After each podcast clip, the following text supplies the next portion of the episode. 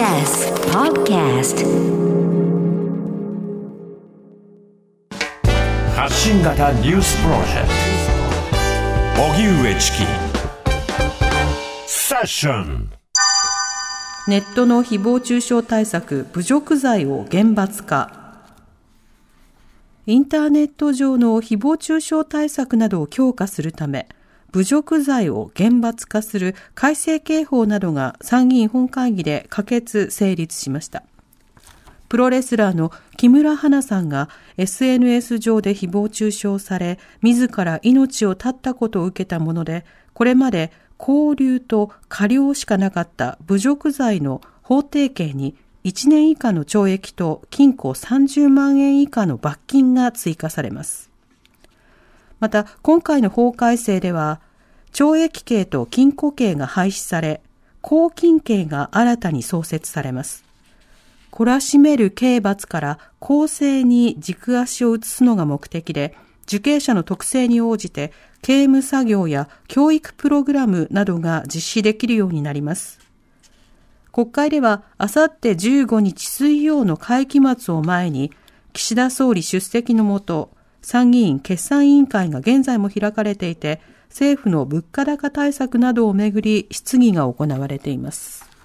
それではその物価高対策など経済政策について、え今日は午後から岸田総理出席のもと参議院決算委員会が行われていました。そちらの音声を一つ紹介していきたいと思います。はい、え立憲民主党の杉尾秀哉議員と日銀の黒田総裁とのやり取りです。黒田日銀総裁にお越しいただいておりますけれども、総裁は先日、値上げ許容発言撤回されました。その際、誤解を招いたというふうに釈明されましたけれども、誰も誤解してないと思います。誰も許容しておりません。これはむしろ耐えてるんです。つまり都合のいいところだけ取って、節約志向であるとか、それから耐えてるような、そういう状況について何にも触れてないんですね。つまり、アベノミクスの異次元緩和の継続を正当化するために意図的に行った発言なんじゃないですか、どうですか？先日の講演でも、デフレ期以降、企業が十分に価格転嫁できない状況が続いてきたけれども、こうした状況が変化する可能性について述べたわけであります。そしてそのためには何よりも、賃金の上昇が重要であるということを繰り返し指摘しており、該当箇所も賃金上昇の重要性を強調する文脈の中で言及したものであります。また、我が国経済は感染症からの回復途上にありますので、資源価格上昇という下押し圧力も受けております。こうした中で、賃金の本格的な上昇を実現するためには、金融緩和を粘り強く続けることで、経済をしっかりとサポートしていく必要があるというふうに考えております、はい、日銀は先週の金曜日ですけれども、円安の進行を憂慮する、こういう声明をですね政府と合わせてですね、これ、異例だと思いますけれども、出されました。その一方で、黒田総裁は強力な金融緩和を粘り強く続ける、こういうふうにおっしゃってる、全く逆のメッセージです。これ、市場に対しては、はっきり言って見透かされちゃってるんですよね。その結果、どうなってますか、今日135円台に突入している、午前中突入しました。にもかかわらず、黒田総裁は、強力な金融緩和を続ける、つまり金利は一切上げないということを何度も何度もメッセージとして出している、おかしいんじゃないですか、どうですか？為替相場は経済、金融のファンダメンタルに沿って安定的に推移することが重要であります。この点、最近の急速な円安の進行は、先行きの不確実性を高め、企業による事業計画の策定を困難にするなど、経済にマイナスであり、望ましくないというふうに考えております。我が国経済にとって大事なことは、円安による円安によって収益の改善した企業が設備投資を増加させたり、賃金を引き上げたりすることによって、経済全体として所得から支出への前向きな循環が強まっていくことであります。日本銀行としては、政府とも緊密に連携しつつ、引き続き、為替市場の動向やその経済、物価への影響を十分注視してまいりたいというふうに考えております。黒田総裁に伺いますが、このままいったらですね、景気が悪化しているのに、物価だけは上昇していく、いわゆるスタグフレーションになるんじゃないですか、どうですか？GDP で見ますと、昨年度のプラス2.2%の成長に続き、今年度もプラス2.9%の成長が続くというふうに予測しております。従いまして、現状、物価上昇と景気後退が併存するスタグフレーションにあるとは考えておりませんし、先行きもそうした状況に陥るとは考えておりません。ただし、ご承知のとおり、ウクライナ情勢の奇数や、先行きの資源、穀物価格の動向をめぐっては、極めて不確実性が大きいため、それが我が国の経済、物価に与える影響については、今後とも注意深く点検していく考えであります。はい、えー、立憲民主党杉尾秀哉議員と日銀黒田総裁とのやり取りを聞いていただきました。はい黒田総裁については先日の発言の中で、まあ、各家計が、えー、値上げをまあ、受け入れている間に、まあ、値上げをした上でそれを賃金上昇につなげるのだという趣旨の発言をしたところ、それに対して、いや、値上げを許容しているわけじゃないんだがというような、まあ、そうしたの反応というのが多く見られているというようなことですね。で、これに関しては、その黒田総裁は、その言い回しなのか誤解を招くような、まあ、ものであったということで、まあ、撤回をしている一方、そこで見せた経済政策に対する考え方ということ自体を撤回しているわけではないということが肝になるわけですね。それに対して、えー、立憲民主党の方は、今の金融政策を見直すことが必要だし、えー、その経済政策の考え方を見直すことが必要だということで、真っ向日銀及び政府と野党側、まあ立憲民主党側が、え、経済政策の見方が分かれているというようなことになっていました。で、今、あの、円安がこう進んでいる状況なんですけれども、あの、よく円安とか、あるいは円高っていいのか悪いのかみたいな議論がなされたりしますが、そね、それはあの、総合的な経済環境と、うん、それに対してどんな経済政策を打つのかによって、良くも悪くも変わるんですね。はい、で、通常円安になると、どういった企業にとってメリットがあるのかといえば、まあ、一つは観光業。まあ、このあたりはよくね、あの、引き合いに出されますよね。あの、海外から来る人が、うん、まあ、日本行きやすいなということでたくさん来るということになれば、観光産業、関連産業が、まあ、需要が伸びるということになります。ただし日本は今コロナ政策を他の国よりも厳しく取っているということから、え観光の、えー、急遽、えー、増加ということを、まあ、政策として打つということが今できないわけですよね。まあ、言うならば、自らその一つの一定の経済政策に対する縛りをかけているということになるわけです。で、この点、いきなりこう緩和しますというふうになると、多くのあの人々の同意が得られないのではないかということで、岸田政権はここに対しては手手を突っ込まないことになっているわけですね。まあ、若干の緩和はしているけれども、でも様子見というフェーズになります。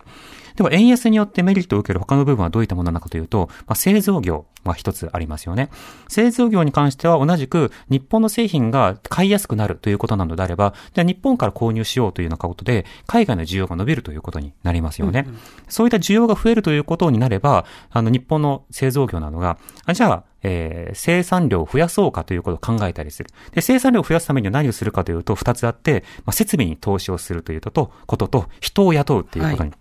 なるわけですね。なので、円安になる場合は、場合によっては製造業などが、えー、設備投資に加えて、えー、人手を増やす、まあ、つまり雇用を増やすということにもつながり得るわけです。で、そうしたようなところに対して、まあ、いろいろこう支援するような政策がもしあれば、まあ、の、需要を喚起すると同時に雇用を増やすという政策にもつながり得るので、円安は苦しいばかりではなく、それをどう使うかということになるわけですね。なるほど。ただ日本はこの間ずっとそのデフレが続いていた中で、なかなか価格にその分の設備投資したりとか、人件費を上乗せするということができず、各企業が人を雇ったり設備投資をするということに消極的な状況が続いてきたわけですね。だけど、その先ほど言ったようにその設備投資とか何かしらの投資をしなければ、雇用は増えないわけですよ。いきなりその買い、買い物する人たちが、昨日より今日は2倍買うっていうふうに変わってくれるわけはないわけですよね。そうまあ、そうしたような状況の中で雇用を増やすためには、まずはその投資の方を増やして、で、それで将来の回収を見込めるからということで人手を雇い、そしてその人手を雇うということは人手に対して賃金を払う、あるいは給料を多く払う。まあ、こうしたことを繰り返していくことによって、経済を立ち直らせていくということが必要になってくるわけです。で、そうした経済の循環政策を今行わなくていけないというタイミングでは、ひとまず金融政策というのは据え置き、今のゼロ金利を進めた上で、各賃金上昇を促すための雇用と、それから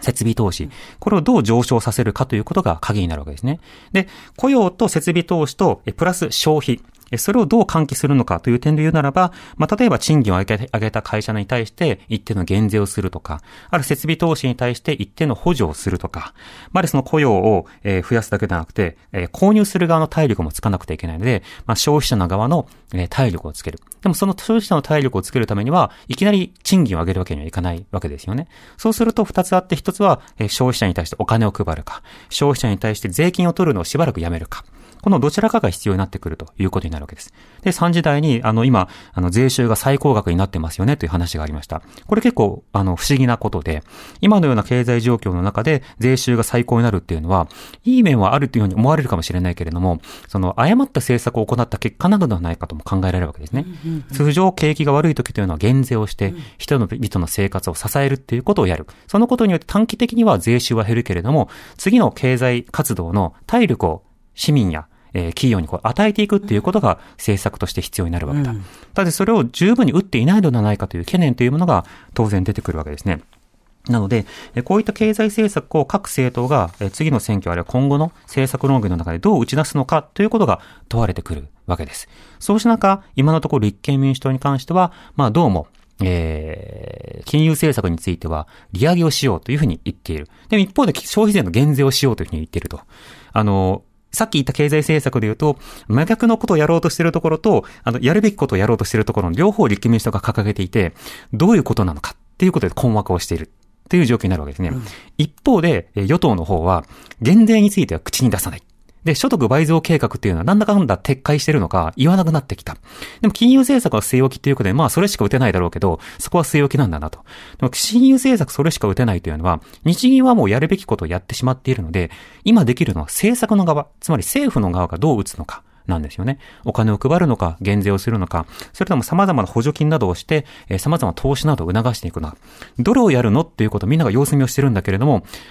やらんのかいっていう状況で今みんなが戸惑ってるという状況なんですね。これあの選挙前だったらもうちょっとオンバー振る舞いするみたいなことがあって、それでむしろ選挙前だから言ってるんでしょうっていう批判が起きてもおかしくないような状況なのが、この動かずっていうのはある意味新しいかもしれない。でも、今言ったような論点で経済政策が何をすべきなのかっていうポイントは分かっているはずなのだが、そこについて的確な回答というのが、まあ政権などから出てこないこと。これに対して、まあ各政党がどうアンサーを出していくのか、各有権者がどう答えていくのか、今度の参議院選挙、そのあたりにもつながっていくということになるわけですね。